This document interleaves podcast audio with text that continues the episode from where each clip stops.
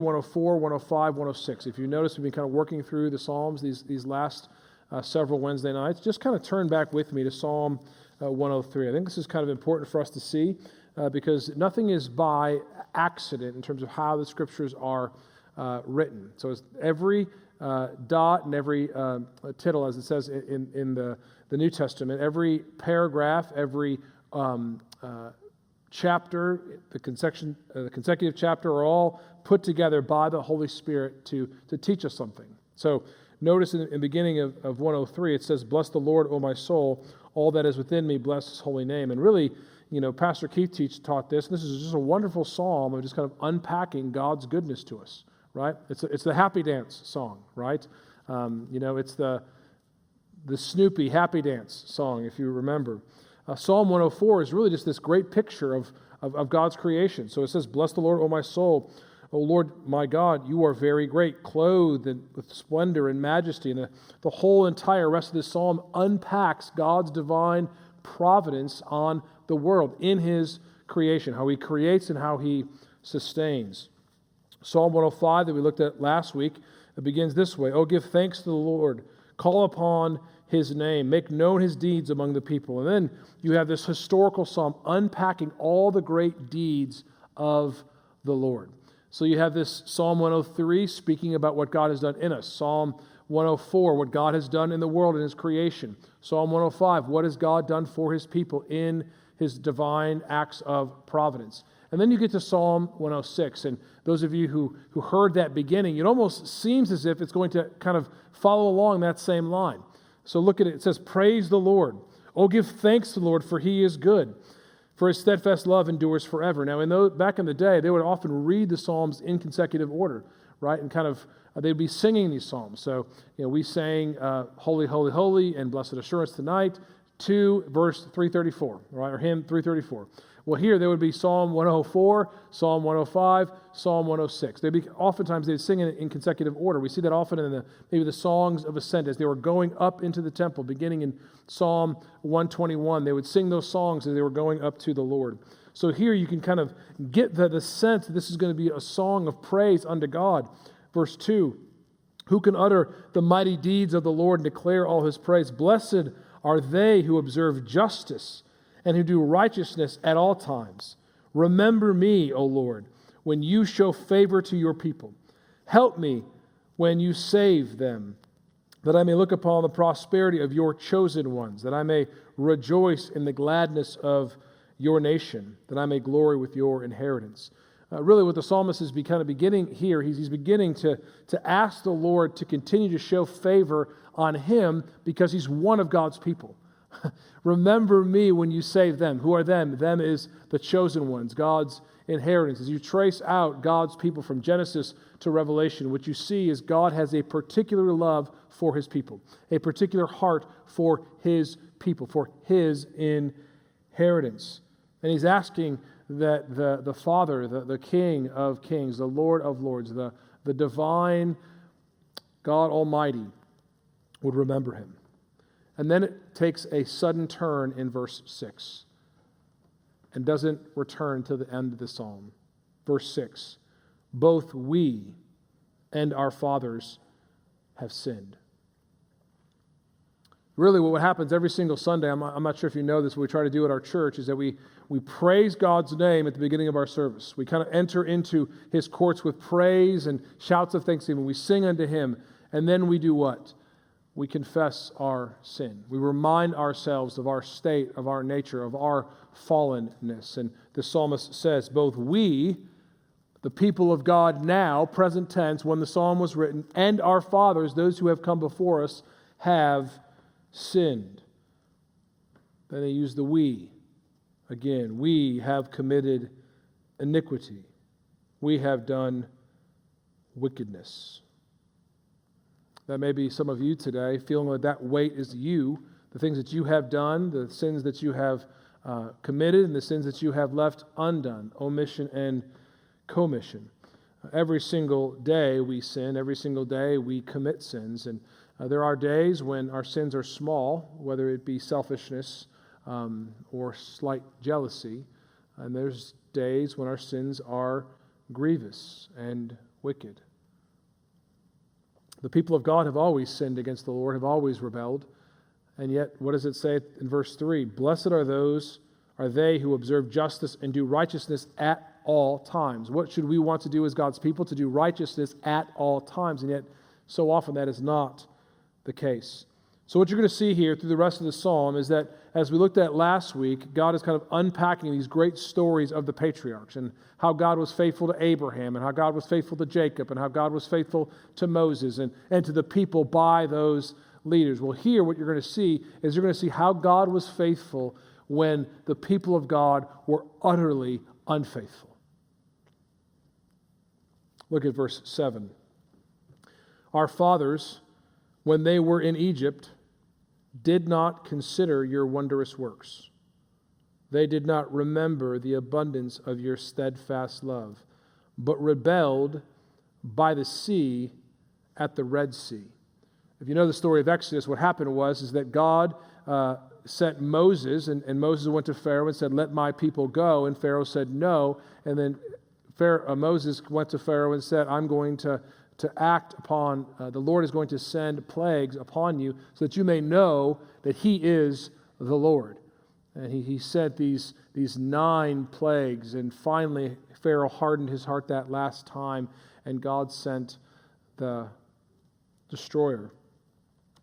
And the people of God were saved. Why? Because the blood was over their doorpost.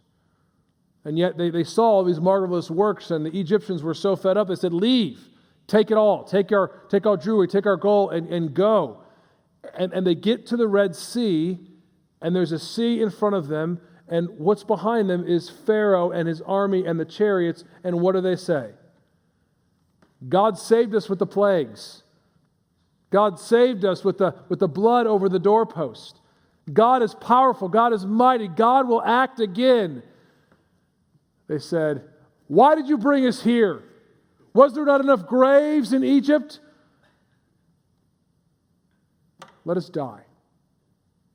And how often are we that same way? God shows you kindness after kindness after kindness after kindness, and then something happens in your life, whether it's a small inconvenience like a flat tire, or for me this past week, getting stuck in front of a, a train in Chester, of all places, right?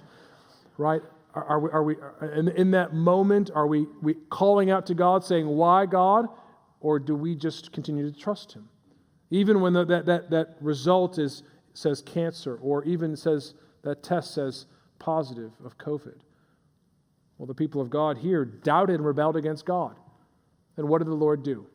Even in their rebellion and their faithlessness, He, verse 9, yeah, verse 8, Yet he saved them for his namesake, that he might make known his mighty power. He rebuked the Red Sea, and it became dry, and he led them through the deep as through a desert. Now, that would have been enough, right? The seas part of they walk across on dry land, make it to the other side. That would have been good enough. So he saved them from the hand of the foe and redeemed them from the power of the enemy. And what happened? And the waters covered their adversaries that not, not one of them was left. Uh, Pharaoh was hardened again and went after the Egyptians, and they were in the, the, the, the places where the waters had parted, and the waters came down upon them, and all of them were destroyed. And what, what does it say? Then they believed his words and they sang his praises. God had already showed them the 10 plagues. And yet, what do you see what happened through the people of God? Is that we are people that do what? Forget. We do not consider his works. Even the best of men are still men and are apt to forget. This is what you see in verse 13. But they soon forgot his works. As I was reading this uh, psalm this morning, I just, just felt a heaviness of just how, how often do God's people forget?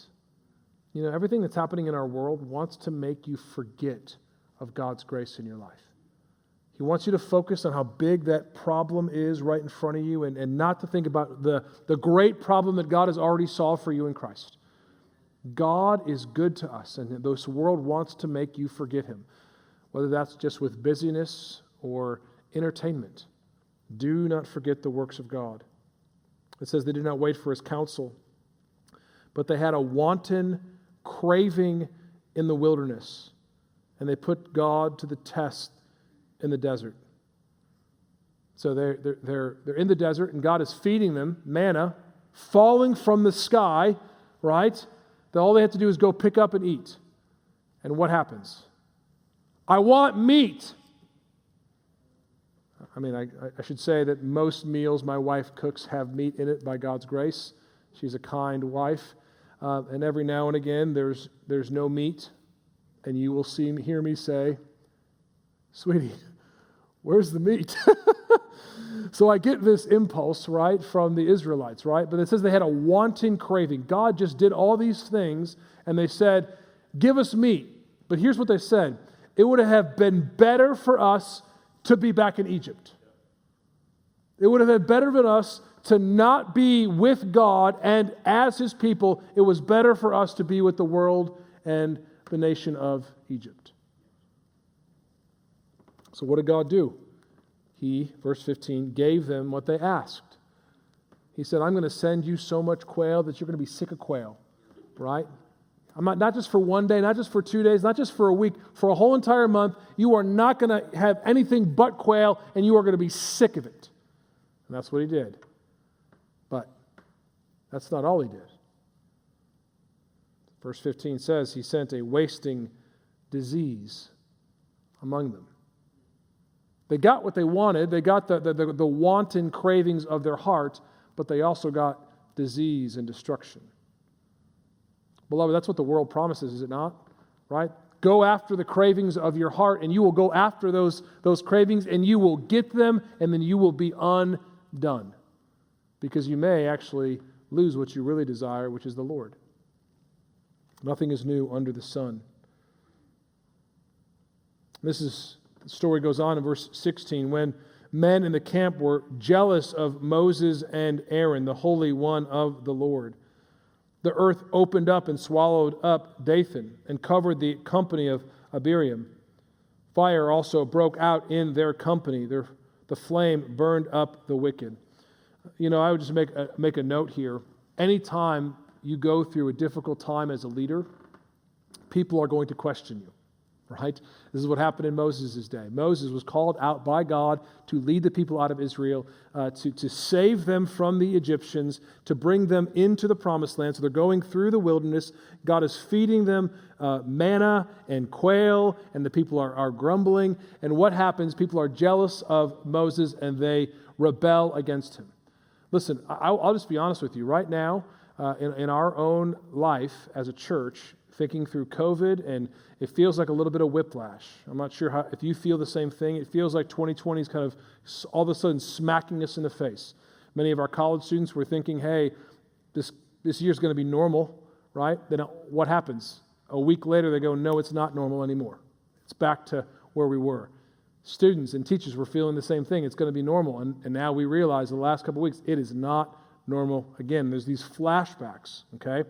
And here's the flashback and fears that I fear as a leader is that, okay, all the decisions that I had to think about last year, every decision I felt I was being scrutinized for as, as elders, we, we felt this. We want to make the wise decision for the health of our church, not just the, the physical health, but the spiritual health. Every decision was critiqued and, and judged, sometimes with godly intention, sometimes not. And I'm, I'm feeling that pressure is coming back again. And anytime you're in that intense moment, what happens is people tend to attack leaders. Can I just plead with you right now? Uh, before it even gets to the point where you want to speak ill of, of, uh, of me or uh, one of the other elders, uh, just come to us with, with, with prayer first. Go to God in prayer uh, because the Lord has set us aside by His sovereign choice and His will for us to be leaders. And it is hard to be a leader in, in, in times of trial, right? We want to lead well. And if we are not leading well, please tell us. Please tell us so that we can do a, a better job. But I'm just going to beseech you, beloved, to pray for us. Verse 19 They made a calf in, in Horeb and worshiped a metal image. They exchanged the glory of God for the image of an ox that eats grass. They forgot God, their Savior, who had done great things in Egypt, wondrous works in the land of Ham, and awesome deeds by the Red Sea. Just think about this. I mean, God is miracle after miracle after miracle after miracle. And it says they forgot their God, their Savior. Go back and read 2 Peter chapter 1. Says that we have become blinded, that we have been, um, that are been purchased by the blood of Christ. Listen, do not be blinded by this world. Do not forget God, your Savior. Meditate on Him. Verse 23 For therefore he said he would destroy them. I'm done with these people if they're going to walk in this way. And what happened? God sent a mediator. Had not Moses, his chosen one, stood in the breach before him to turn away his wrath from destroying them? This is the great picture in the Old Testament of the Messiah, is it not? Moses as a a prefigure, a foreshadowing of, of, the, of the coming Christ, one who was going to, God was going to say, I'm going to wipe you all out. But Moses says, Oh Lord, please do not. Do not wipe them out. And God did what? God turned his wrath away. Well, the mediator that God is going to send in the Lord Christ says, Oh Lord God, please be gracious to save. But instead of turning his wrath away only from his people, he turned it on himself and lived and died a brutal death, feeling the, the full weight of the wrath of God because people forgot their Savior, because people forgot the goodness and kindness of God. Chapter 3 God was good to your soul. He's good to the creation. He's good in his works of providence. He's good to save, and yet we forget him. Beloved, that's not only a rebuke on the Israelites, because who wrote this psalm? He says, We, like our fathers, have sinned. All of us are prone to forget.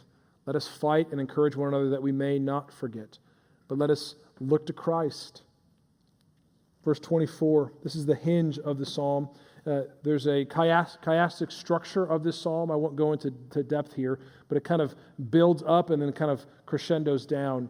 Verse 24 Then they despised the pleasant land, having no faith in his promise. They murmured in their tents and did not obey the voice of the Lord. Therefore, he raised his hand and swore to them that he would make them fall in the wilderness and would make their offspring fall among the nations, scattering them among the lands. Uh, so the Israelites who were promised to go into the promised land did not obey the voice of the Lord. So what happened? Well, you can die in the wilderness. It's your children that'll go into the promised land. Because what? They did not obey the voice of the Lord. Uh, when we were doing our podcast for the sermon on Sunday, you know, one of the questions I asked, and we kind of brought it back out uh, this morning, was, you know, when you look at the scriptures, are there commands in the Bible that God wants you to obey? Every time we disobey the, the word of God, it is trouble for us. It is trouble for our, our soul. So, what you see here do not disobey the voice of God. Verse 28 Then they yoked themselves to the Baal of Peor and ate sacrifice offered to the dead.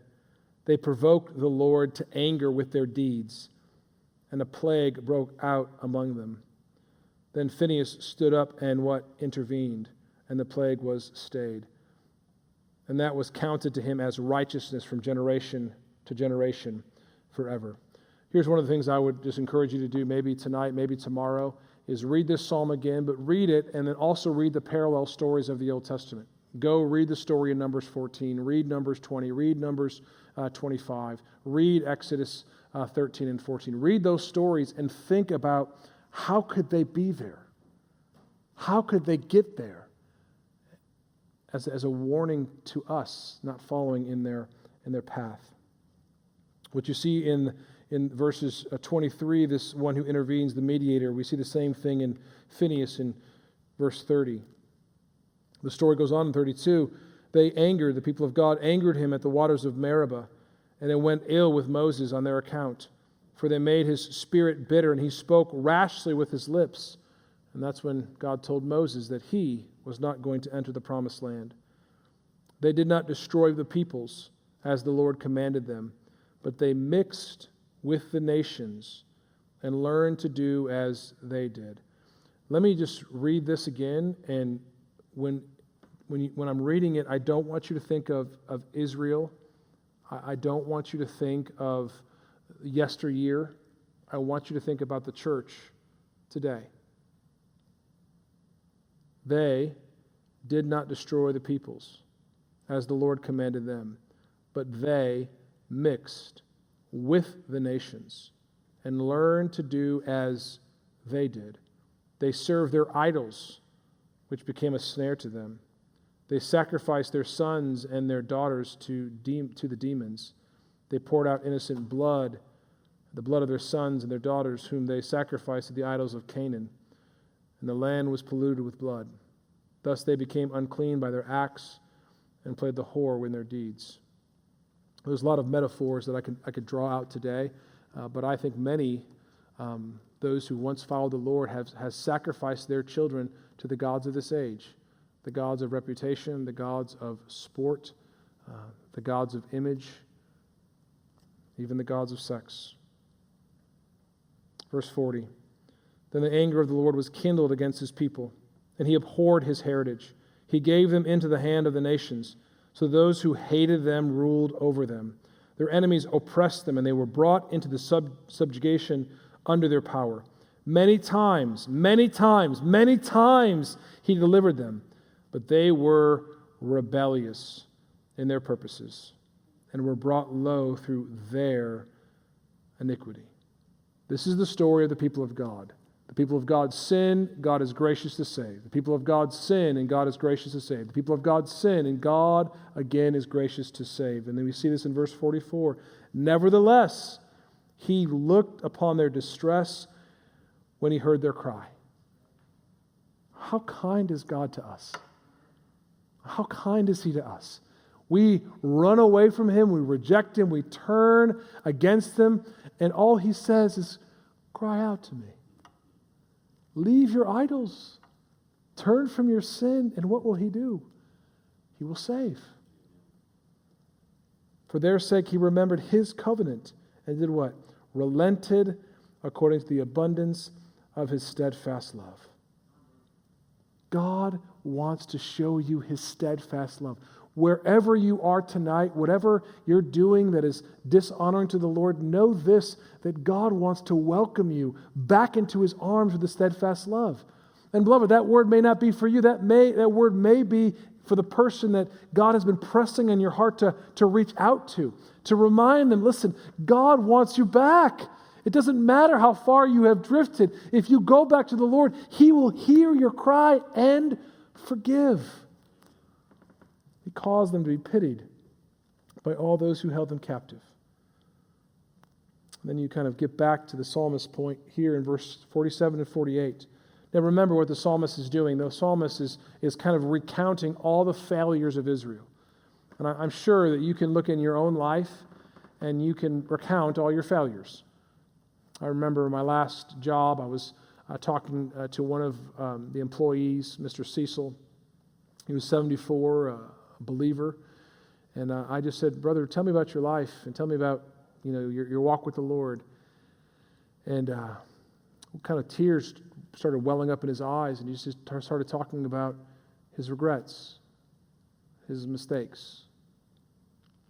I'm sure when we're older and we look back on our life, we're going to remember the highlights. We're going to remember some great things the Lord maybe did and worked through us.